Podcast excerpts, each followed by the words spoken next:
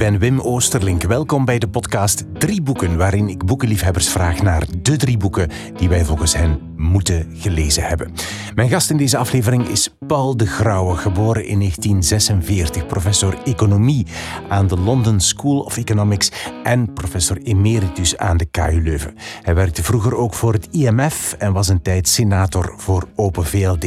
Hij schreef columns voor De Morgen en de Financial Times, kreeg de Arkprijs van het Vrije Woord It. En verschillende eredoctoraten aan universiteiten. Hij publiceerde verschillende boeken over economie, waaronder De limieten van de markt, de slinger tussen overheid en kapitalisme. Ik zocht Paul de Grauwe thuis op in Leuven, waar we in de woonkamer aan tafel gingen zitten. Ik keek uit op een enorme boekenkast met daarvoor een grote rode zetel. Hij vertelt in ons gesprek over de extra boekenkasten in zijn bureau waar meer vakliteratuur staat. Hij vertelt over zijn vrouw die hem zegt dat hij enkel onthoudt wat er in boeken staat en niet wat zij hem zegt. En het gaat uiteraard over economie. Ik vraag hem wat er in zijn denken over economie veranderd is doorheen de jaren. Opvallend, hij kiest geen enkel economisch boek, maar op het einde verplicht ik hem toch om er een te kiezen. Alle boeken en auteurs die je hoort in deze aflevering vind je in een lijst op de website wimoosterlink.be onder het kopje podcast drie boeken. Eerst de drie boeken die hij gekozen heeft, daarna de lijst van alle andere boeken die we noemen. Dat zijn de show notes bij deze aflevering. De boekenkast staat er ook ergens tussen. wimoosterlink.be. En dan nu, veel luisterplezier met de drie boeken die je moet gelezen hebben volgens Paul de Grauwe. Wel, mijn leesgewoontes die zijn eigenlijk um, veranderd, moet ik zeggen. Toen ik student was, las ik uitsluitend romans in feite. Um, maar dat is dan geëvolueerd op een bepaald moment naar geschiedenis. Vooral op het moment dat ik uh, de, de, Franse geschiedschrijvers ontdekt heb, Montaigu, Leroy Ladurie, die, die mensen. Hè. En dan heb ik niks anders dan geschiedenissen te lezen. En wanneer was dat? Was je toen ook in je studententijd? Dat was waarschijnlijk, ja, ik ben aan het denken, um, de jaren 80, 90. Ja. En dan is dat geëvolueerd naar um, meer wetenschap. Um, van alles zo wat. Psychologie, uh, fysica. Mm -hmm. Um, natuurlijk populaire dingen. Hè. Als, als, het over fysica gaat, ja, ben ik niet echt onderlegd. En, uh, maar dan las ik toch wel um, dingen die, die, die toch een zekere inhoud hadden. En dan heb ik weer romans ontdekt. Uh, het is echt ja. een fase zo. Ja, en nu zit ik in een fase waar ik uh, een beetje van alles lees. Zo. Geschiedenis, um, ook romans, uh, wat wetenschappen. Dus nu, nu, nu heb ik blijkbaar zo'n evenwicht ontdekt. Ja. Waar ik een beetje van de, de drie doe. En kan je, kan je achteraf beschouwd, kan je zien waarom dat veranderd is? Hoe die fasen ontstaan zijn? Heeft dat te maken met, met hoe je in, wat je aan het doen was in je leven op dat moment bijvoorbeeld? Ik, ik kan dat moeilijk zeggen. Ik denk dat dat gewoon zo'n zoektocht was naar wat uh, relevante lectuur was voor mij. En uh, dus um, ja, romans op een bepaald moment, de emoties die daarachter zitten, ook de, de, de psychologie. Ik, ik lees graag romans waar, waar zo'n sterke psychologische karakterisering is van de personages. Dat, dat, trok mij zo aan. Ik denk dat dat ook uh, het gevolg was van een zoektocht naar, naar mezelf. Zo, hè. Hoe zit ik zelf in elkaar? Uh, en hoe zitten andere mensen met wie ik uh, contact heb in elkaar? En dan, ja... Um, het is, eigenlijk altijd geweest ook uh, nieuwsgierigheid naar, naar, nieuwe dingen. Uh, daarom dat ik plots geschiedenis heb zitten lezen. Zo, hè? Want, tja, waarom en, en was. Ja, nieuwsgierigheid is eigenlijk de drijfveer geweest, ja, ja. Um, heel dikwijls. Ja. Als je leest, waar, lees je, want is dat een prachtige rode zetel, zit je in de rode zetel te lezen? Of, is dat juist lezen? ik lees een beetje overal bij rode zetel. Ja, die is heel populair, moet ik zeggen. Als, als ik zo interviews geef aan journalisten. Ik heb al interviews gegeven in de Humo en andere En telkens moet ik daar in die rode zetel gaan zitten. Voor de ja. foto dan. Ja. Ja. dat is heel fotogeniek Ja, eigenlijk. maar het is echt zo. Ja, maar ik, mijn blik wordt er ook meteen naartoe getrokken. Dus het is, echt, het is echt prachtig. Het is zo'n opvallende knal. Je het voor de boekenkast dan nog eens. Het is Ja, alsof, precies. Maar, allee, misschien hebben we daar gewoon speciaal ook gezet. Speciaal. Toch wel, ja. Dat is zo... Allee, dat is zo'n beetje de romantiek, hè, van... Je zit voor je boekenkast in een mooie zetel en dan rustig, dan ga je eens beginnen. En beginnen lezen, rustig zo, een koffie naast je. Maar is dat echt of is dat meer zo een Ja, illusie? een Ja. beetje vanaf. Soms heb ik dat wel, maar dat hoeft zo niet te zijn. Ik lees, ik lees overal eigenlijk. Ja. Ik zit veel op een trein, hè, de Eurostar, om naar Londen te gaan en terug. Ehm, en dan in Engeland neem, neem ik ook de trein. Dan heb ik altijd een boek mee. Hè. Ja. Een fysiek boek nog steeds? Ja, de meeste toch. Geen, ik, eh, ik ben eigenlijk... Ja, ik had op een bepaald moment zo... ehm, dat ik ehm, zo van die elektronische e-books hè, downloaden en dan op mijn iPad zat te lezen. Maar dat heeft zoiets... Ik weet niet wat het is. eh, niet echt... eh. Wel, ik heb wel zo'n boeken gelezen, hoor. dat, dat is het niet, maar... ehm, ja, ik heb toch liever zo'n papieren versie. Ja. Ja. Oké, goed. We gaan eens kijken welke drie boeken je gekozen hebt. Wat is jouw eerste boek? Mijn eerste boek is eh, De Gebroeders Karamazov van Dostoevsky. Dat heb ik nog in mijn studententijd gelezen, dus dat is toch al heel lang geleden.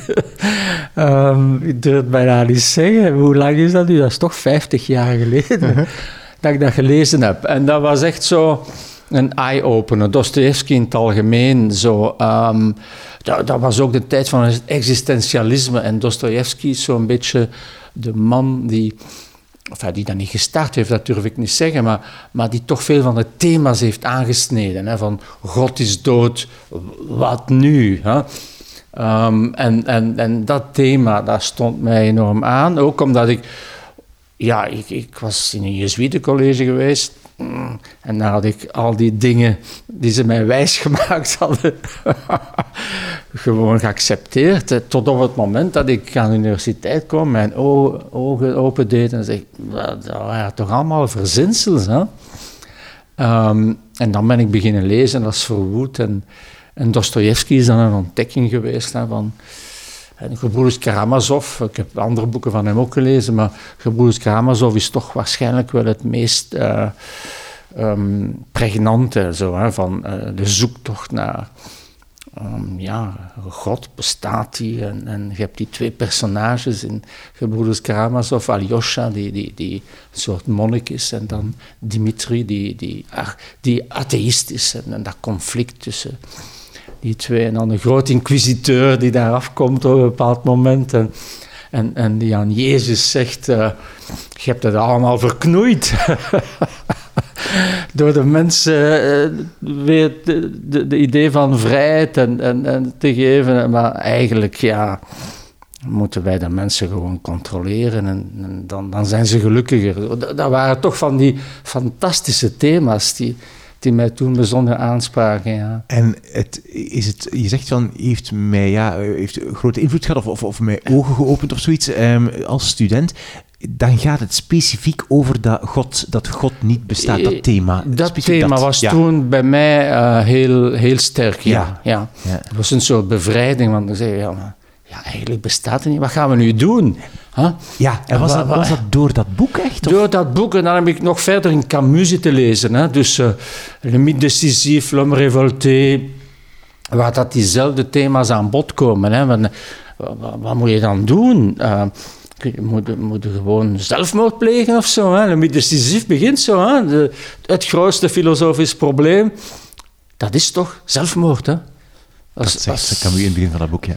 en, en ja, dat heeft mij toch gegrepen toen, ja. Ja, ja. En heeft dat ook zo invloed op je leven gehad? Als in dat je je anders gaan gedragen bent, dat je, ik weet niet, stoppen met de kerk te gaan als je naar de kerk gaat, dat je, dat je, je, dat je andere dingen beginnen lezen. Heeft, heeft dat zo echt een pad veranderd? Ja, in die zin ehm, wel dat ik niet meer naar de kerk ben gegaan. Nee, dat, dat, dat, was een eerste stap, als ik dat zo mag zeggen. Ehm, maar voor de rest, mijn, mijn, le- mijn dagelijks leven, ik weet niet of ik dat echt daardoor beïnvloed is geweest. Maar, maar de, de outlook, hè? hoe kijk je naar het leven? Wat is de zingeving eh, dat je geeft aan je leven? dat is toch wel veranderd. Hè? Want dat was, voordien was dat allemaal ja, de, in die atmosfeer van, ehm, van de katholieke opvoeding. Hè? Dus, eh, maar of ik een andere mens ben geworden in de zin van dat, dat ik mij anders ben gaan gedragen, dat, dat, dat denk ik niet. Nee. nee. Waren er boeken in huis als kind? Wij hadden niet zoveel boeken thuis, nee. Ik heb dat op mijn eigen moeten ontdekken. Zo. Ja? Wij hadden, ja, ja. Werd het niet gestimuleerd? Ja, mijn vader wel. Die, die, die stimuleerde dat wel. Ehm, maar wij hadden geen grote boekenkast, zoals ik nu heb. Alleen, dat, nee, dat hadden we niet, nee. En ging je dan naar de bibliotheek? Of uh, hoe, hoe, ging dat? Ik, de bibliotheek, maar ik begon ook boeken te kopen. Hè? Dus zodra ik wat geld had, dan wat was dat voor boeken eigenlijk. Ja?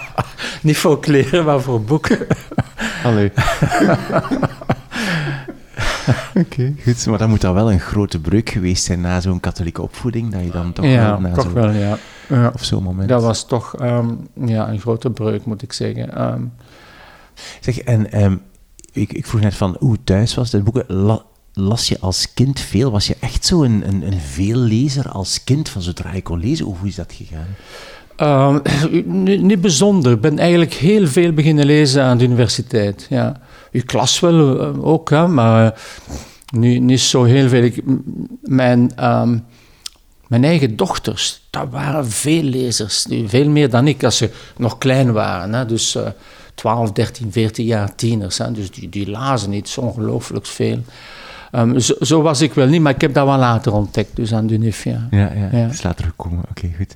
Um, je zei dat je van Dostoevsky, dat je heel veel gelezen hebt, of misschien alles. Is, is dat, probeer je van een auteur die je goed vindt, probeer je daar echt zo... Zoveel ja? mogelijk te lezen, ja. ja. Ja. Ik heb toch wel de meeste boeken van Dostoevsky gelezen, ja. ja. En heb je dat bij Crime alle and auteurs? Punishment. Uh, heb je dat bij de, alle auteurs die je goed vindt, dat je zo echt Toch gaat? wel, ja. Dus um, de, de, de, degene die mij, die mij echt zo interesseren, hè, dus dan ga ik proberen toch meer van hen te lezen. Ja. Dan, dan wordt dat wel vier, vijf, zes en zo. Saramago bijvoorbeeld, op een bepaald moment heb ik die ook ontdekt en heb ik bijna alles gelezen. Ja. dat, dat is wel een boeiende lectuur, maar zijn zinnen die nooit eindigen zo. Ik weet niet of je ooit een, een boek van Saramago gezien hebt of gelezen hebt.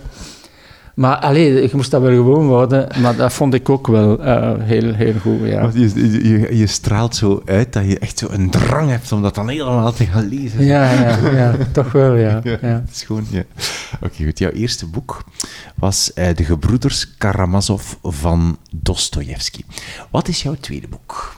Het tweede boek is uh, van Richard Dawkins, um, The Blind Watchmaker. Mm -hmm. Dat is een heel ander boek natuurlijk. Hè. Het gaat over wetenschappen. Um, en, en voor mij is dat ook een belangrijk boek geweest, omdat dat voor mij zo het inzicht heeft gegeven van hoe uh, het leven ontstaan is en de mens ontstaan is. Hè, van, vanuit evolutie um, en, en natuurlijke selectie, een Darwiniaanse outlook, die toch helemaal anders is dan ook opnieuw de outlook die we hadden vanuit uh, de godsdienst. Die, die, die teleologisch is, hè, waarbij de mens als het ware het ultieme doel is van de schepping. Zo, hè? God heeft de mens geschapen in zijn beeld en gelijkenis als het doel van, van de ja. schepping. Mm -hmm. Waar ik toen in geloofde, enfin, vroeger. Terwijl um, Darwinisme, natuurlijke selectie, da daar gaat het allemaal over toeval. Hè? De ontwikkeling is het resultaat van toevallige mutaties of toevallige veranderingen in de omgeving, die dan bepaalde soorten een voordeel geven. En, en, en dus dat is, er is daar geen doel achter. Hè. Er is daar niemand die dat gestuurd heeft. Hè. Mm. En, en dat komt heel sterk tot uitdrukking in de blind watchmaker. Dus de watchmaker, het idee daarvan, de, de horlogemaker, hè, um, dat is degene die het horloge heeft gemaakt. En de natuur, zoals wij dat vroeger zagen, was: God heeft de natuur gemaakt. Zoals de horlogemaker een horloge maakt. En, en dat boek begint met het idee van: je wandelt langs strand en plots zie je daar een horloge. En uw eerste gedachte is dan, wie heeft dat gemaakt? Moet toch iemand geweest zijn die dat gemaakt heeft? En dan zegt Dawkins, ik ga je nu ga je nu een boek schrijven waarin ik aantoon dat niemand dat gemaakt heeft. En dat is een beetje contra-intuïtief, want als je de complexiteit ziet van die dingen, bijvoorbeeld een, een oog, dat is zo complex, iemand moet dat toch gemaakt hebben? Nee, dat is allemaal het resultaat van toevallige mutaties, die met, na verloop van heel veel tijd tot enorme complexiteit leidt. Mhm. En uh, ja, dat is schitterend beschreven. Ja. ja. Zeg, uh, je schreef in je mail naar mij uh, dat, dat je dat geholpen heeft tijdens jouw midlife-crisis. Snap ik niet goed? Dit hier? Ja.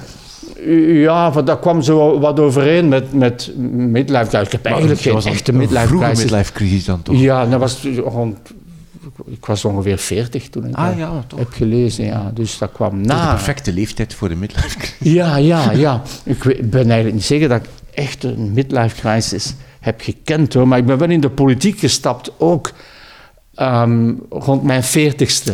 Aha. En um, als ze mij vragen waarom heb je dat gedaan, dan zeg ik altijd mijn midlife crisis. Hè. Um, ik, ik wou een keer iets anders doen. Maar ik heb niet die crisis beleefd in de zin van oei oei, um, ik zie de zin meer van en ik moet iets anders gaan doen. Nee, dat is allemaal zo nogal vlot ja.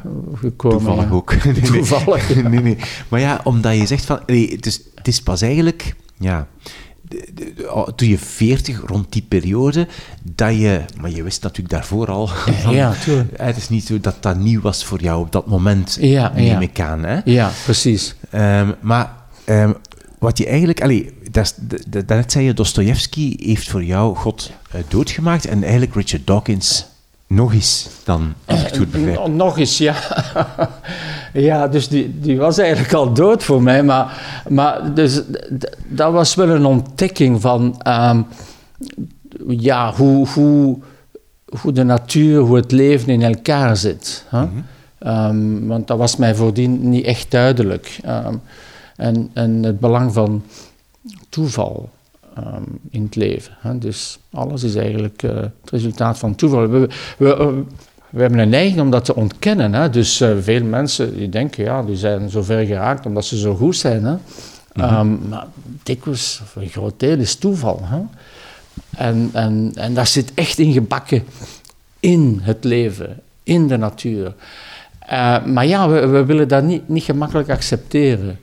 Um, dat, dat zoveel toeval is. We, we, we zoeken altijd naar causaliteit. Hè? En ergens een, een, eerste iemand die dat allemaal gestuurd heeft. Ja. En dat is het dus niet. En was dat dan voor u uh, uh, zo allee, shocking? Was dat echt zo van... Ja, ja dat was toch een soort eye-opener van... Uh, ja, het zit anders in elkaar dan ik dacht, ja. Ja. Um, ik ga even naar uw vakgebied als we spreken over de blind watchmaker, hè, waar je van spreekt, en de natuur, um, men zou ook kunnen denken dat iets als de vrije markt, dat dat daar ook naast ligt. Hè? In welke mate de vrije markt, dat daarover nagedacht wordt alsof het iets gestuurd is, maar dat het eigenlijk ook van toevalligheden aan elkaar... Legt u dat daarnaast ook? Ja, ik denk dat dat, dat, dat iets gelijkaardigs is. Hè. Je hebt dus wij hebben in het verleden geëxperimenteerd in, in economische systemen. Hè?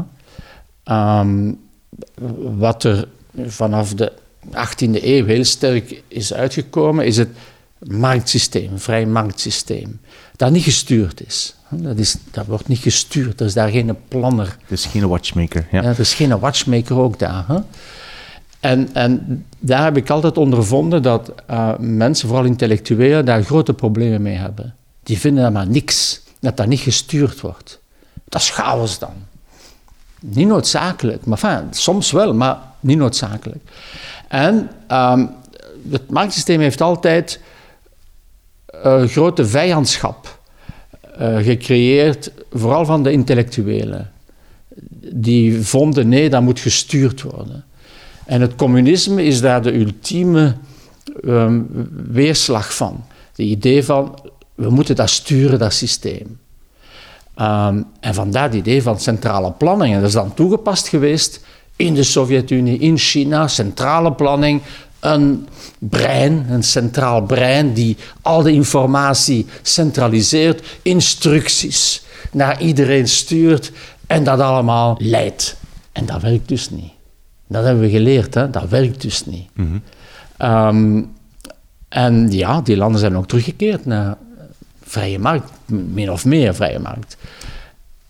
Waar dus de centrale idee is, zoals Adam Smith dat al in de 18e eeuw heeft verwoord, als iedereen zijn eigen belang nastreeft hm, en ehm, al die beslissingen komen terecht in een markt waar vraag en aanbod samenkomt, dan gaat er uiteindelijk iets uitkomen dat goed is voor iedereen. En dus er is geen contradictie tussen het privébelang van al die individuen die hun eigen belang nastreven en het algemeen belang. Want het marktsysteem met concurrentie zorgt ervoor dat uiteindelijk dat ten goede komt aan iedereen. Dat was de idee van Adam Smith ook een, een fantastisch idee eigenlijk. Hè? Als je erover nadenkt, hoe kan dat nu? Mm als je dat allemaal je eigen ding nastreeft, dat dat toch uiteindelijk goed is voor iedereen. Mhm. Ehm, en dat heeft natuurlijk een, een enorme um, invloed uitgeoefend. En, uiteindelijk hebben we overal in de wereld marktsystemen zien ontwikkelen. Hè? Maar natuurlijk, um, nu, nu, begrijpen we ook wel dat daar grenzen aan zijn. Ik heb daar trouwens een boek over geschreven, de, de grenzen van de markt, hè? Uh, de limieten van de markt. Um, om erop te wijzen, ja, dat klopt wat Adam Smith daar vertelt, maar wat daar geen rekening mee gehouden wordt, is het feit dat elk van die individuen, wanneer die beslissingen neemt, externe externaliteiten creëert. Daarmee bedoelen economen kosten creëert buiten zijn eigen entiteit. Neem een bedrijf, produceert, probeert de winst zo hoog mogelijk te maken, maar creëert ook vervuiling in de lucht, in het water. En dus kosten elders die het bedrijf eigenlijk niet incalculeert in zijn eigen maximalisatie van de winst. En dus dat is een groot probleem. En dat weten we nu. Hè? Dat is een groot probleem. Vervuiling, milieu. En je moet daar iets aan doen. Met andere woorden, je hebt een externe instantie nodig. Uiteindelijk toch wel. Om daar iets aan te doen, aan correctie aan te brengen. Dus mhm. nu zijn we geëvolueerd naar een situatie waarbij we erkennen, ja, het zuivere marktsysteem, dat werkt eigenlijk niet. Je hebt ook een externe instantie nodig die daar regulerend optreedt. Ja. ja. Ehm, ik kom nog even dichter bij uw boek. Heeft de, iets als de coronacrisis, maar we kunnen ook over vandaag spreken over de, de, de energiecrisis, heeft dat uw um, inzichten, in welke mate heeft dat uw inzichten over de verhouding staat-vrije markt waar het nu over heeft, eigenlijk uh, veranderd of bijgestuurd? Um, veranderd zou ik niet durven zeggen, maar, maar ja, een beetje bijgestuurd en, en versterkt ook de idee dat um, het marktsysteem, dat uiteraard het enige systeem is dat, werkt. Hè? Um, we hebben van alles geëxperimenteerd en, en, en dat, dat, werkt niet. Maar het marktsysteem werkt in, in de zin van het creëert materiële welvaart voor vele mensen, niet allemaal. Um, maar daar, daar moeten correcties aangebracht worden. En wat de pandemie ook heeft geleerd, is dat als de schok te groot is, dat systeem, zoals een huis, eigenlijk kan instorten. Mhm. De financiële crisis van tien jaar eerder dan de pandemie had dat ook al duidelijk gemaakt. Hè? Als de schok te groot is, dan is een aardbeving en dan kan wel huis in elkaar storten. Mhm. En dan moet je iets doen om, om, dat te beletten. En, en, dat is toch heel sterk gebleken tijdens de pandemie. Want het was inderdaad zo. Bedrijven konden niet meer produceren. Dat viel stil. Mensen hadden ook geen inkomen meer.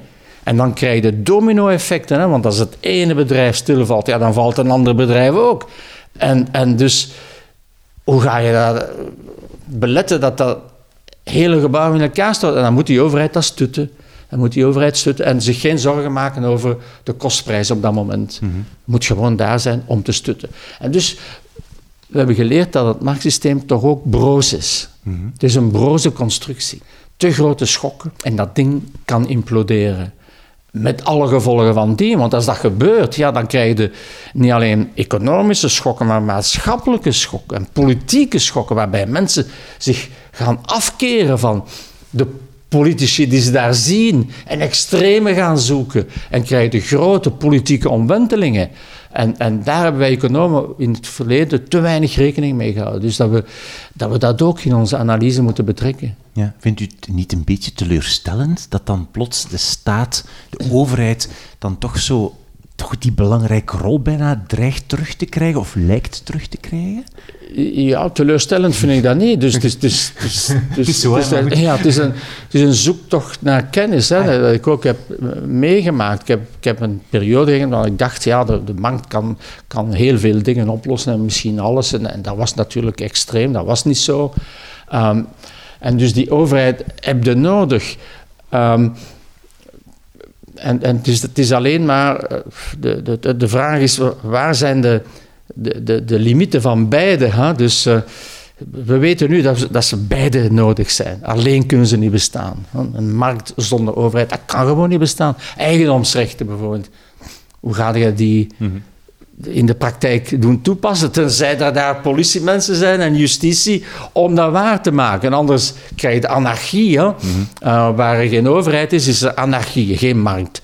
En markt veronderstelt dus sterke overheid. Maar ook op andere vlakken. Um, ik bedoel, het marktsysteem leidt ook tot grote ongelijkheid. Ja, als je dat laat bestaan, dan, gaat, dan krijg je revoluties. En, en, en dus je wilt ook geen revoluties. Dus moet je daar ook iets aan doen aan die ongelijkheid. Hè? En, en zo van die dingen. En, en um, ja, um, voor degene die, die geloofden in marktsysteem, een soort fundamentalisme, is het feit dat de overheid noodzakelijk is een, ja, iets dat ze niet, graag hebben.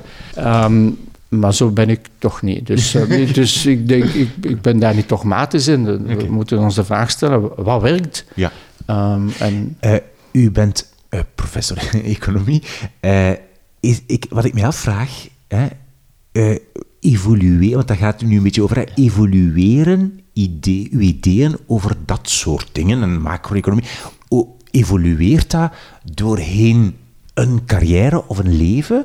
Of bevestigt gewoon alles wat je eigenlijk in het begin al wist? Hoe is dat in je hoofd? Nee, dat is geëvolueerd. Um, dat, dat, is duidelijk. Um, dat kun je niet ontkennen. En dat, en dat is ook goed. Hè. Ik bedoel, inzichten veranderen. En, en, en een mens moet openstaan voor nieuwe inzichten. Hè. Dus... Uh, maar kan, kan u een voorbeeld daarvan geven? Wat, wat er voor uzelf in uw hoofd veranderd is? Um, ja, dus uh, bijvoorbeeld um, het belang van ongelijkheid. En, en, dat is bij mij toch sterk veranderd. Eh, in het begin van mijn carrière dacht ik, um, ja, ongelijkheid, dat is eigenlijk niet echt een groot probleem. Als we maar voldoende groei hebben, dan gaat iedereen daar kunnen van profiteren. En dus ongelijkheid, dat is ook iets tijdelijk. Uh, dat, was, dat was vroeger zo um, een idee, een econoom, Kuznets genaamd, had ontdekt op basis van Amerikaanse data dat um, dus hoogontwikkelde kapitalistische systemen minder ongelijk werden. Er was een soort uh, belvormige relatie. De ongelijkheid stijgt in het begin van de ontwikkeling van het kapitalisme, dan stijgt de ongelijkheid. Maar wanneer de, die, die rijper werd en zo, dan zou de ongelijkheid dalen. En dat, dat had eigenlijk een grote invloed bij, op veel economen toen. Vandaar dat, dat, het belang van ongelijkheid um, niet, zo groot werd geacht. Maar dat is eigenlijk fout gebleken. Het kapitalisme heeft dat niet. Dit is, um, het kapitalisme leidt tot grote ongelijkheid. En, en, en, en dat heeft dan implicaties, niet alleen moreel en zo, hè, kunnen we dat accepteren, maar ook maatschappelijk en politiek. Als er te grote ongelijkheid komt, ja, dan, dan gaan mensen zich verzetten, dan gaan ze een ander systeem willen. Hè? En dan gaan ze dus zeggen, ja, maar het marktsysteem, daar, daar kunnen niet aankomen. Nee, iets anders, omdat die ongelijkheid on, onaanvaardbaar is geworden. En, en uh, wilde je dat vermijden, ja, dan moet je iets doen ook om die ongelijkheid te verminderen. En dus dat, dat is iets dat, dat ik geleerd heb. Dat, dat inzicht dat ik oorspronkelijk niet, dat heb ik geleerd. Vandaar dat ik vandaag veel meer belang hecht aan ehm, maatregelen om de ongelijkheid af te zwakken. Ja. ja. Zeg, als we terugkeren naar uh, Richard Dawkins, uw tweede boek, The Blind Watchmaker, hoe meer we erover praten, hoe vindt u dat daar, dat daar, dat daar een gelijkenis zit? Hè? Wat ik in het begin zei, van, uh, dat zo uh, het supercomplexe oog waar u van sprak, hè, dat eigenlijk voortkomt uit een uh, ongelooflijk complexe evolutie, gebaseerd op toevalligheden, dat dat kapitalistisch systeem waar wij in, in leven, of uh, vrij systeem waar wij leven, dat dat ook zoiets is? Ook zoiets is, ja. ja? Tuurlijk. Um, neem bijvoorbeeld heel de evolutie van, van um, com computers, hè, uh, laptops en zo. Dat is begonnen um, met, ja, uh, zo'n een computer, iemand zit daarop te zoeken. En dan, door trial and error, Kleine veranderingen die dat ding beter maken. En mensen zijn daarop te zoeken. Niemand in het begin had gezegd: Oh, laten we nu eens een laptop ontwikkelen. Ik bedoel, niemand. Ik bedoel, ja, de, die eerste computer die, die ik had, ik, ik, dat was een IBM, ik herinner me, ik was toen in Amerika, ben dan nog gaan kopen in zo'n winkel, zo'n grote doos, hè? met zo'n scherm op. Maar ja, niemand zei, ah, laten we nu een keer of een iPhone ontwikkelen. Dat allemaal, nee, dat is allemaal een zoektocht geweest van mensen, individuen, die bepaalde dingen ontdekken en dat verfijnen. En dan, soms werkt dat beter, soms werkt dat niet beter, dan laten dat vallen.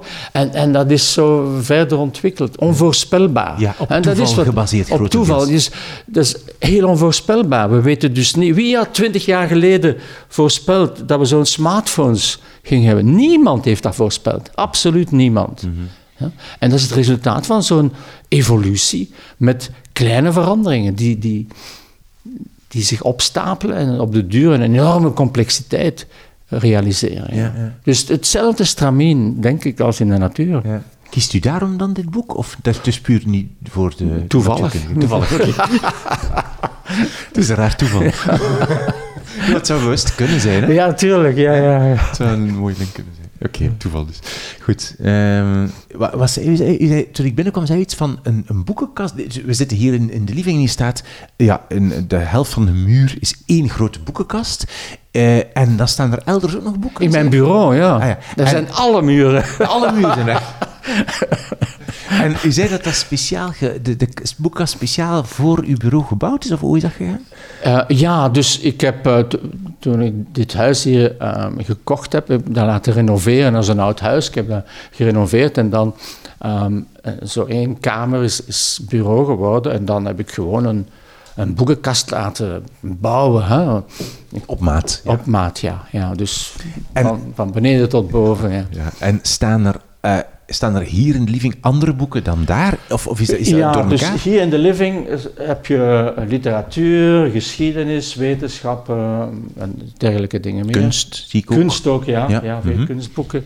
Terwijl in mijn bureau is het meer vakliteratuur. Ah, ja. Dat is meer economie dan eigenlijk. Ja, economie en ja, vooral economie, ja. Psychologie ook? Vindt u psychologie ook? Ja, psychologie vind ik belangrijk, ja. Natuurlijk, ik heb geen psychologie gestudeerd, maar ik heb wel um, in mijn carrière meer en meer psychologische proberen in, in te brengen. Dus, ehm, en, en, en nu ben ik daar ook mee bezig, dus, dus wat, wat we noemen behavioral economics. Hè? Dus waarbij we afstappen van het idee dat individus hun, individueel nut uh, maximaliseren. Ik bedoel, we stappen daar niet volledig van af, maar we vullen dat aan met ideeën van, ja, ze doen dat toch niet uh, altijd. En er zijn dikwijls ook momenten waarbij emoties en, en, en gebrek aan informatie een rol gaan spelen in beslissingen, die afwijken van het standaardmodel. Richard Dawkins, The, the Blind Watchmaker. Wat een mooie titel eigenlijk. Hoe is, hoe is het een briefje tussen? Betekent dat iets? Ik weet, ik weet niet wat dat is. Het betekent niks, nee. Ik weet niet meer. Waarschijnlijk. Was, nee, ik schrijf nooit in boeken. Niet, niet in boeken? Nee, nee, dat doe ik niet. Ik weet niet waarom, maar dat doe ik niet. Nee, ik durf daar niet aan Ik durf daar niet aan Oei, ik ben al, ben al iets te Sommige mensen die onderstrepen en schrijven dat. Nee, nee, nee. Nee, niks? Nee, niks, nee. En als u dan op de trein aan het lezen bent, zoals u zegt, uh, heeft u dan zo een notitieboek boekje waar dat u dingen in opschrijft? Of in, uw- in uw telefoon schrijft u soms dingen op? Nee, nee, ik probeer dat in mijn geest te houden. Als ik zo ehm, eh, boeken lees, dan probeer ik ehm, dat allemaal in, in mijn eh, geest te behouden, te systematiseren. Wat, wat, heb ik, wat zijn de belangrijke dingen die ik geleerd heb? Ja. Enfin, voor een roman natuurlijk doe je dat niet zo gemakkelijk, hè, maar voor, Mhm. voor iets, geschiedenis of, of, eh, of, of dit hier wetenschappelijk, eh, doe je dat dan wel. En dus eh, zo, en zo herinner ik mij. Dus mijn vrouw zegt me altijd, ehm jij hebt een heel slecht geheugen, behalve als het over boeken gaat. ik vergeet alles wat ze mij zegt dat ik zou moeten doen. ja, zo is dat. Allee, vooruit. Mooi. Goed. eh, Richard Dawkins, dus wat is jouw derde boek? Gabriel Garcia Marquez, Liefde in tijden van cholera. Ja, waarom dit boek? Ja, dat is. eh, ja, het gaat over de liefde. Hè? En het is natuurlijk extreem. Zo'n een man die verliefd is geraakt op eh, die vrouw, die dan bij een andere is terechtgekomen en, en daarmee getrouwd is. En, en, en hij wacht 50 jaar. 50 jaar. En dan op het einde, als de man gestorven is, komt hij toch bij zijn geliefde terecht. Dat is natuurlijk zo extreem, omdat, ja, dat gebeurt nauwelijks, hè, zoiets. maar toch, het is zo mooi, want hoe dat een mens gedreven kan zijn door liefde. ehm, het is natuurlijk, begint als verliefdheid, gewoonlijk gaat verliefdheid weg na, zegt men, een 8 à 12 maand of zo, ik weet niet wat. Maand. Maar echte verliefdheid zo van. Maar dan komt er iets anders. Hè? En dat is altijd de, de uitdaging. Hè? Wat, wat komt er? Hè? Je moet daaraan werken. Hè? Liefde is een werkwoord. Hè?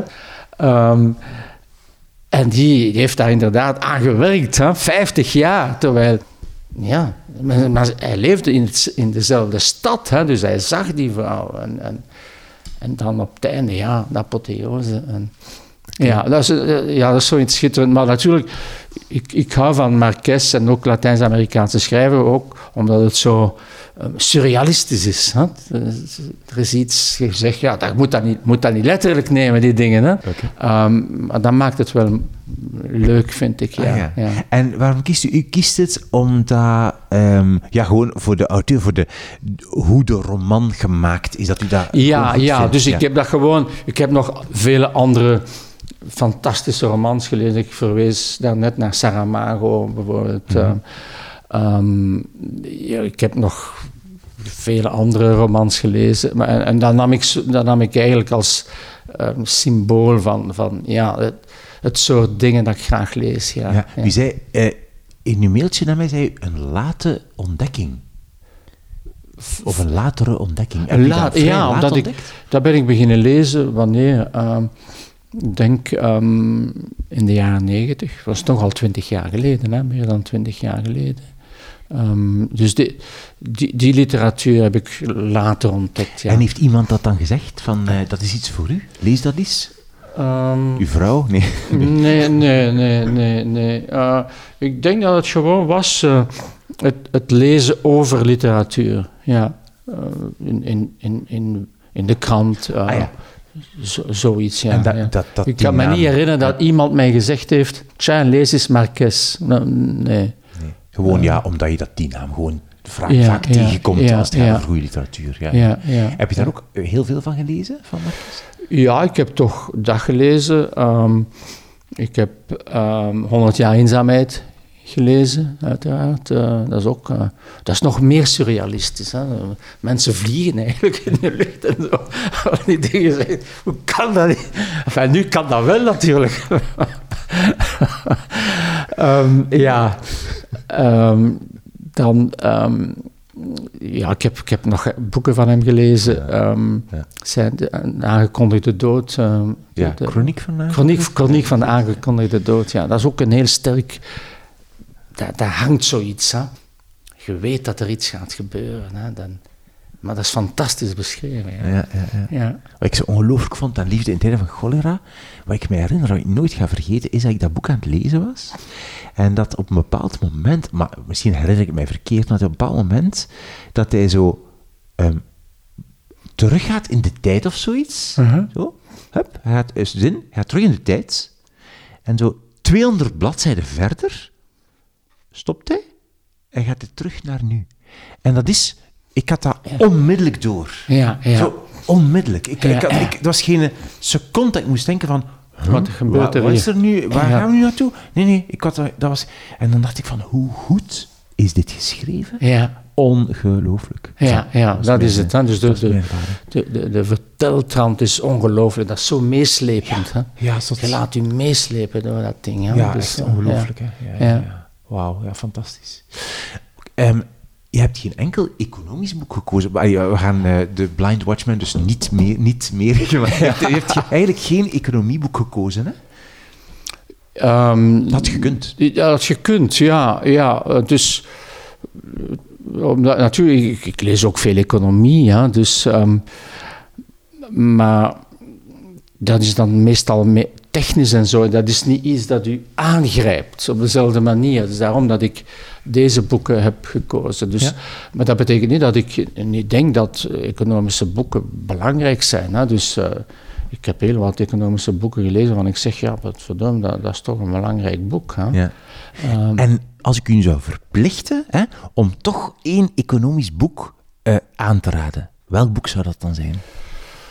Ehm, ja, misschien eh Kahneman. Oké. Ons, eh, hoe is de vertaling in, in ons Ehm, veilbaar brein? Veilbare denken? Veilbaar brein of veilbaar denken, ja. Ja, ja, zoiets, ja. Ehm, ja. Oké.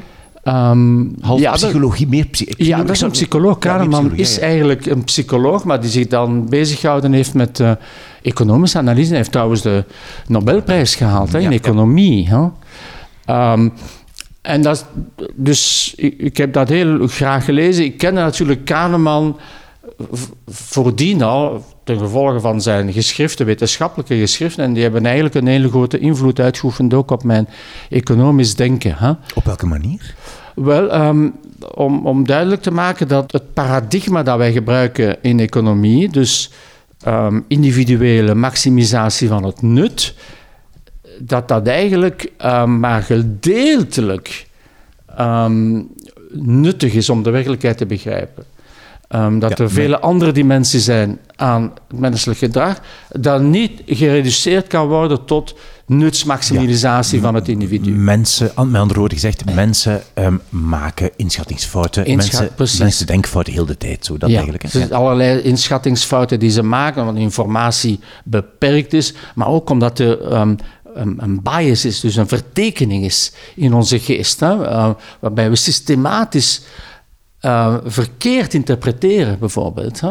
En, en, en Kahneman, samen met Tversky, dat was zijn co-auteur, die, die wel vroeg gestorven is, ehm, die hebben daar heel fundamenteel werk over gedaan. En, en dat vind je allemaal terug in Kahneman zijn boek Ons Veilbaar Brein. eh, Ja, ja.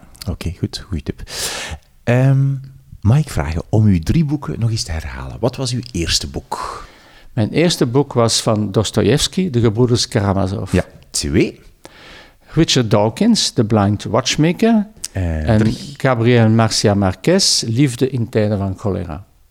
U zei helemaal in het begin van, ik lees eigenlijk vooral boeken ehm, met een sterke psychologische tekening van de, van de persoon. Ik heb het gevoel dat heel de tijd over psychologie ging. Zelfs als het over de vrije markt ging, ging het over psychologie.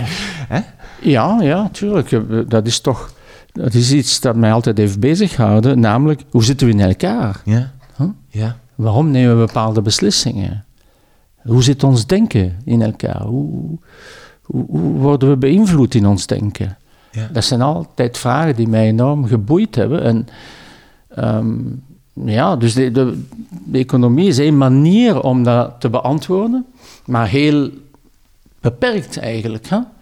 En de, de economen hebben dikwijls de arrogantie gehad van te zeggen, ja, je kunt eigenlijk alles verklaren door op die manier over de mens te denken. En, en ik ben tot het inzicht gekomen dat je andere dimensies hebt aan de mens.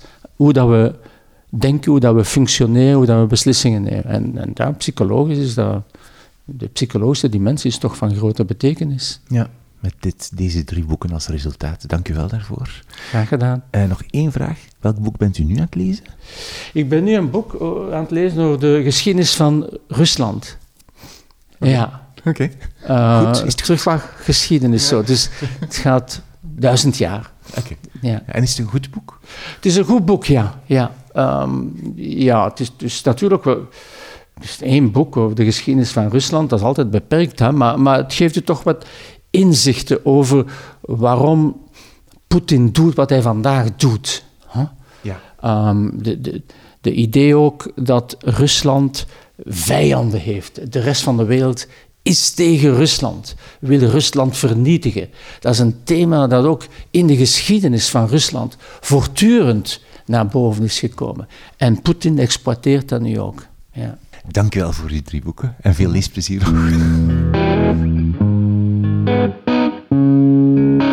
Dit was mijn gesprek met Paul de Grauwe. Alle auteurs en boeken die we noemen in deze aflevering staan zoals steeds op wimoosterlink.be onder het kopje podcast drie boeken, de show notes, met ook een foto van de boekenkast erbij. Drie boeken staat ook op Instagram. Drie underscore boeken, drie in letters geschreven. Abonneer je op deze podcast. Geef een recensie in de app waar je nu aan het luisteren bent. En laat vandaag of morgen aan twee vrienden of vriendinnen weten dat ze ook eens naar deze aflevering of naar deze podcast moeten luisteren. Als je geen vrienden meer over hebt, omdat je al meer dan 100 afleveringen beluisterd hebt en dat telkens trouw gedaan hebt, dan ben je vrijgesteld van deze opdracht. Oké? Voilà. Ik ben Wim Oosterlink. Dit is de podcast Drie Boeken. Dankjewel voor het luisteren en tot de volgende keer.